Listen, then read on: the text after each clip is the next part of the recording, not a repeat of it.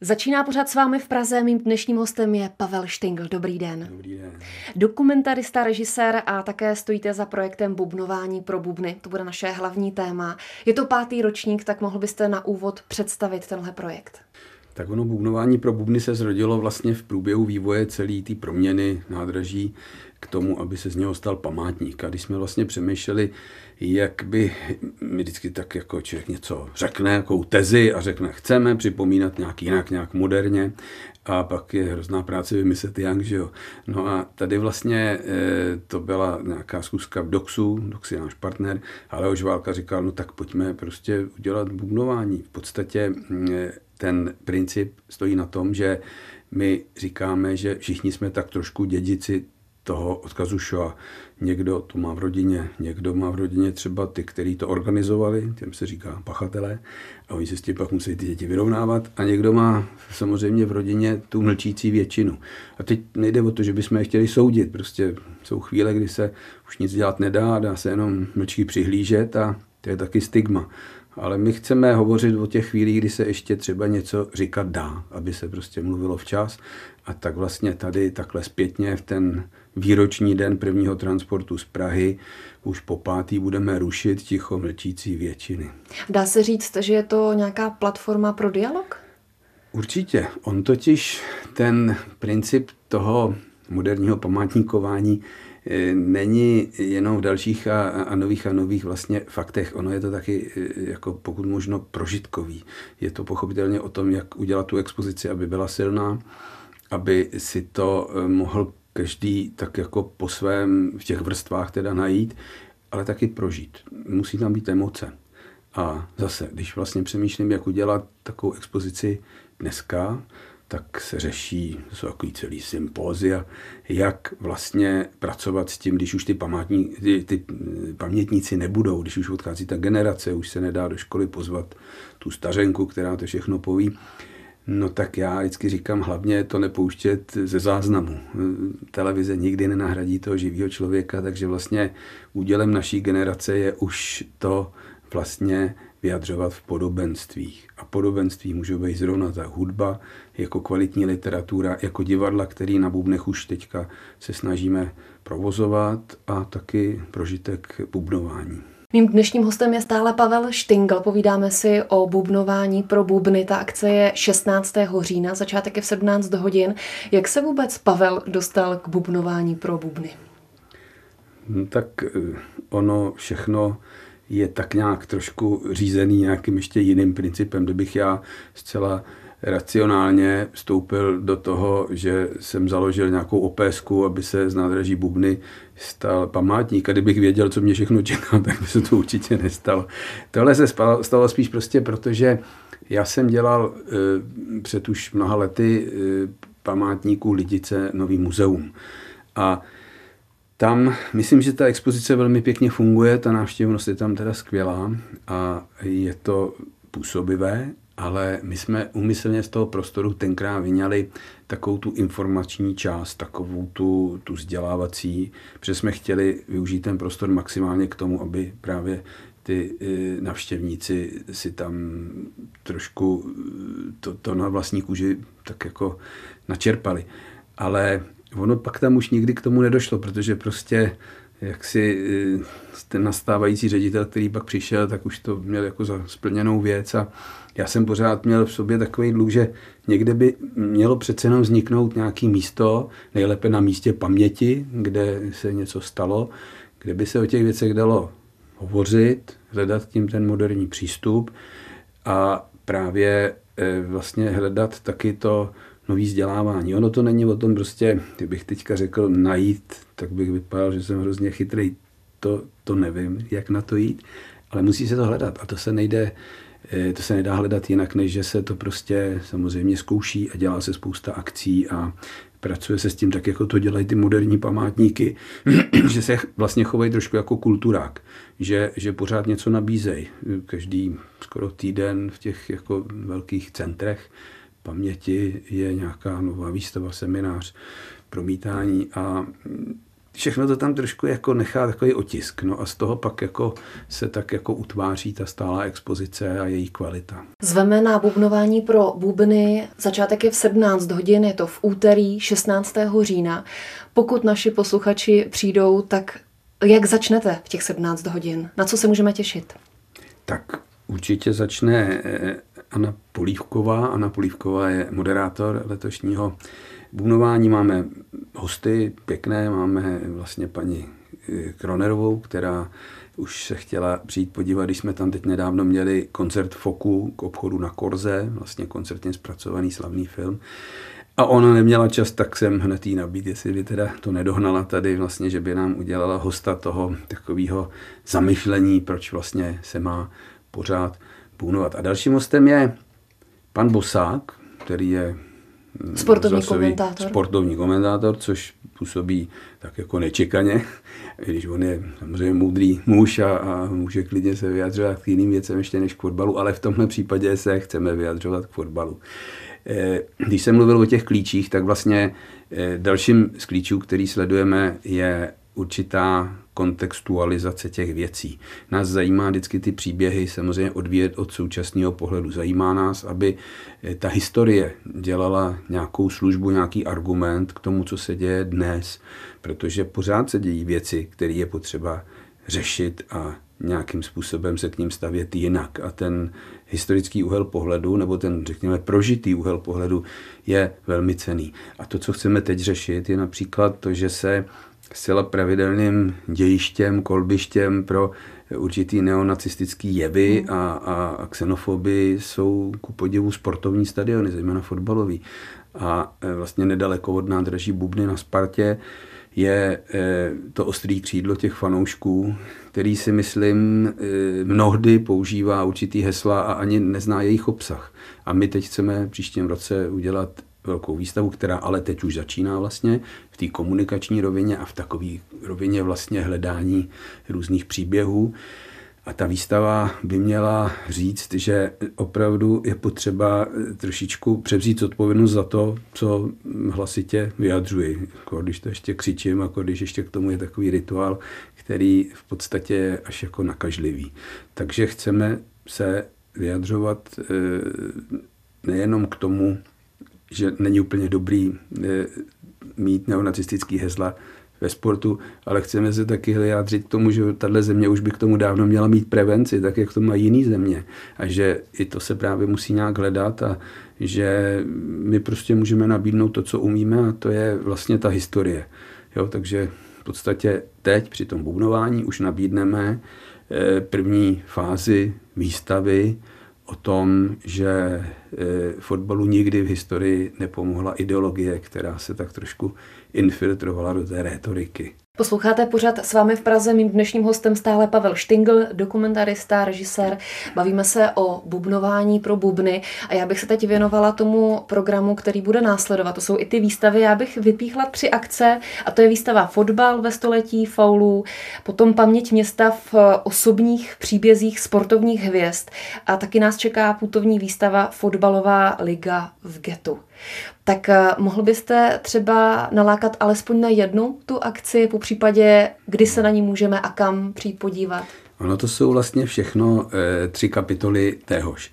A tady je dobrý poznamenat, že my už jsme to vlastně měli spustit teďka na podzim mm-hmm. a měli jsme dohodu e, se klubem Sparta, že tam to dáme na rodinnou tribunu.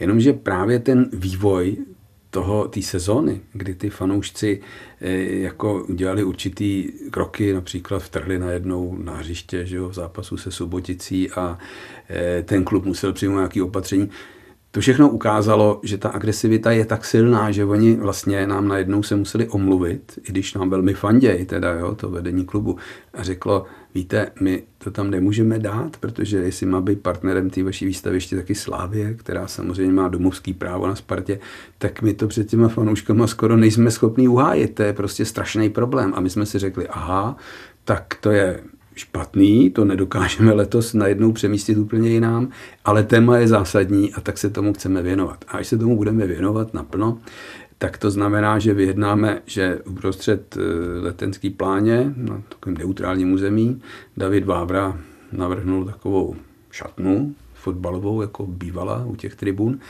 A e, tam v trojmezí mezi někdejší Sláví, někdejším DFC, německým fotbalovým klubem a Spartou Staronovou, e, bude vlastně ta výstava, ta, která je o tom století faulů, kde opravdu nabídneme různé doby a různé pohledy na to, jak v podstatě se dal ten fotbal manipulovat. Nejstrašnějším obdobím byla samozřejmě válka, hmm. kdy se eh, jako někteří hráči nakonec dostávají přes bubny do deportace a, a pak eh, tedy hrajou v lepším případě Terezínskou ligu, ale v horším případě samozřejmě pokračují dál do Osvětimi. A e, nabízíme ale samozřejmě taky ještě jiný období. Ono totiž to nebylo vůbec jednoduchý ani za toho socialismu. Za socialismu najednou ta, ta první fáze těch 50. let se rozhodla, že vlastně ty tradiční kluby musí potlačit, protože všechno bude ponovu, takže bude Dukla a ty kluby se přejmenovaly. Málo kdo ví, že se Sparta jmenovala Sparták a Slávě najednou Dynamo, jako Dynamo Moskva. A samozřejmě to bylo vždycky nějak složitý a vždycky ty hráči se s tím museli vyrovnat a vždycky ta obec musela na to nějak reagovat. A na tohle máme prostě sérii takových zastavení. Já bych se vás možná teď zeptala, v podstatě tou akcí bubnování pro bubny připomínáme 77 let od prvního transportu z nádraží Bubny. Mohl byste připomenout tuhle událost? Letos již po páté máme výroční den prvního transportu v podstatě ve znamení tohoto veřejného happeningu, happeningu samozřejmě s vážným podtextem. A my jsme si vyzkoušeli už na těch předešlých ročnících, že je to eh, velmi zajímavý způsob, jak eh, v podstatě takový, takový připomenutí uspořádat, že to hrozně baví samozřejmě eh, mladý, ale já musím říct s potěšením, že to hrozně baví i ty, kteří to prožili, i ty pamětníky, před kterými bych si cítil nesvůj, kdyby je to třeba uráželo. A ta věc prostě vypadá tak, že se všichni sejdou, většinou jich je pár set, jednou jich mhm. bylo skoro tisíc dokonce. Je tam kvalitní e, rozbubnovávací těleso, to znamená třeba tam tam batukáda, ale letos, protože chceme, e, máme takový heslo studenti studentům, tak tam je Žuž Říčany a taková samba band a to jsou studenti, frekventanti takových kurzů a ty budou vlastně bubnovat a k ním se ta veřejnost bude přidávat. Ale není to jenom teda o e, takovém jako nekonečném bubnování. Samozřejmě, že se tam taky říkají různé věci, říkají se tam různá poselství, proč vlastně bubnujeme. Říkají se tam e, opatrně, ale, ale velmi důrazně i taková poselství, proč je potřeba bubnovat dneska, co vlastně dneska nás může na té ignoranci doběhnout. A Pochopitelně se ty dnešní pohledy jak si porovnávají teda s těmi minulými zkušenostmi a většinou to všechno odehráváme na těch příbězích, připomínáme příběhy. Pardon, máte pocit, že jsme až moc velkými ignoranty? Že mlčíme až moc? E, já myslím, že ani ne, když jsou země, který jaksi já se trošku, já nechci kritizovat jaksi tu obecnou mentalitu, to je velmi složitý téma, ale e, troufnu si hovořit spíš o tom, jak to probíhá v těch školách. Já si myslím, že ve školách se o tom prostě mluví málo, že se mluví málo o tom, jak reagovat. Jo? Že třeba už jenom to, že mm, my často máme tendenci podceňovat americké školství a e, třeba někdy i je důvod, ale rozhodně třeba oni mají skvělou mediální výchovu. Jo, a hmm. e, prostě když, když mluvíte s někým, kdo absolvuje základní školu ve Spojených státech, tak vám opravdu reaguje na věci, které někdo podsouvá v nějakých předvolebních kampaních a reaguje velmi hbitě a ví, jak o tom mluvit a ví proč. A to si myslím, že tady jako chybí. Tady prostě ty manipulace s historií a, a, a vlastně manipulace i, i s těmi prožitými příběhy a, a prostě nějaký jako překrucování takových těch, tak, takový to šikovný skládání dohromady určitých fragmentů těch příběhů, to tady bohužel jsme trochu zdědili a taky jsme trošku zdědili k tomu tu ignoranci. A to je strašně závažný. Posloucháte pořád s vámi v Praze, se mnou stále Pavel Štingl, jsme ve finále. Zveme znovu na bubnování pro bubny. Akce bude 16. října v 17 hodin. Ale já si dovolím, vy jste i dokumentarista, režisér, tak teď na závěr si dovolím mluvit chvíli o vás.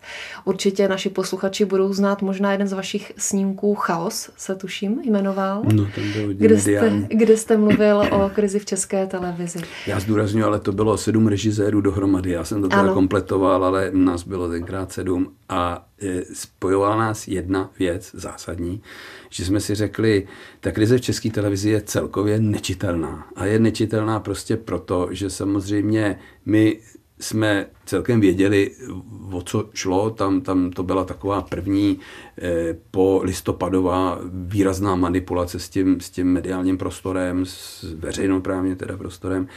A samozřejmě šlo trošku taky o ten druhý program. A to nemá cenu teďka rozvádět, ale ta protistrana, ta, která nám byla jaksi jako nepřátelská, tušili jsme, že jako spíš se chce eh, toho, eh, těch médií eh, zmocnit za účelem nějakého vlastního využití, ta prostě furt pracovala s takovou vyvážeností. Takže třeba někde někdo řekl rozumný názor, proč se to děje a proč vlastně se někde stávkuje a proč televize je vypnutá. A k tomu najednou ty noviny byly nucený těma všema radama, které byly hodně spolitizovaný, mít vyvážený názor, takže tam bylo najednou ještě vedle toho pět jiných názorů a ty byly úplně nesmyslný, ale vlastně z toho vzniknul ten chaos. A my jsme se takhle sešli, že jo, sestavě Jirka Chlumský, Alice Nelis, mm-hmm. Roman Vávra a další a řekli jsme si, sakra, tak pojďme, my jsme režiséři, máme právo na názor, budeme nevyvážený, uděláme film, který fakt bude nevyvážený a bude to prostě dokument z našeho úhlu pohledu. A to jsme udělali. A co chystáte v nejbližších dnech nebo měsících, až skončí bubnování pro bubny? Tak já pořád dělám ty filmy, já tady to nádraží mám jako takovou brigádu, takže já se musím k něčím živit. Ale pracuji pořád na nějakých sběrných mm, snímcích. Momentálně dokončuji e, film o Luboši Dobrovském. A není to takový jenom výhradně osobní portrét, je to vlastně zajímavá postava v různých časech. A musím říct, že si velmi užívám na tomto tématu ty archivy 90. let. S radostí se vracím k tomu, jak ta doba byla, jaký měla potenciál. Já teď jako chci říct, já nejsem ten úplně zapřísálý havlista, jak by mě někdo mohl označit, ale jako musím říct, že vidím tam prostě spoustu politiků, který měli názor, vidím tam prezidenta, který prostě eh, věděl, o čem mluví a když řekl něco nešikovně, tak se opravil a šel prostě za nějakým konkrétním záměrem a ty lidi kolem něho vlastně měli každý nějaký ten svůj, eh, ten svůj obor a, a prostě ten Dinsbír dělal zajímavě zahraniční politiku. A nikdo si dneska už dávno nepamatuje, co se všechno muselo udělat, navázat ty kontakty. Tahle země nebyla nic, byla součástí východního bloku a najednou se z ní stala samostatná nová země. A to já teď s tím Lubošem Dobrovským trochu prožívám. Uvědomuji si znova, co to bylo založit smlouvu na to, že odešly ruský vojska, kterých tady bylo nepředstavitelně moc a že najednou nás někdo začal brát vážně a že Václav Havel mohl vystoupit vystoupit eh, v americkém kongresu a že sem přijížděli králové, mm, prezidenti a, a rádi hovořili o vážných problémech. A nejenom, že prostě si tady udělali takovýto obecný kliše a došli si někam na pivo. Budeme se těšit na výsledek. Mým dnešním hostem byl Pavel Štingl. Moc děkuju. Taky děkuju.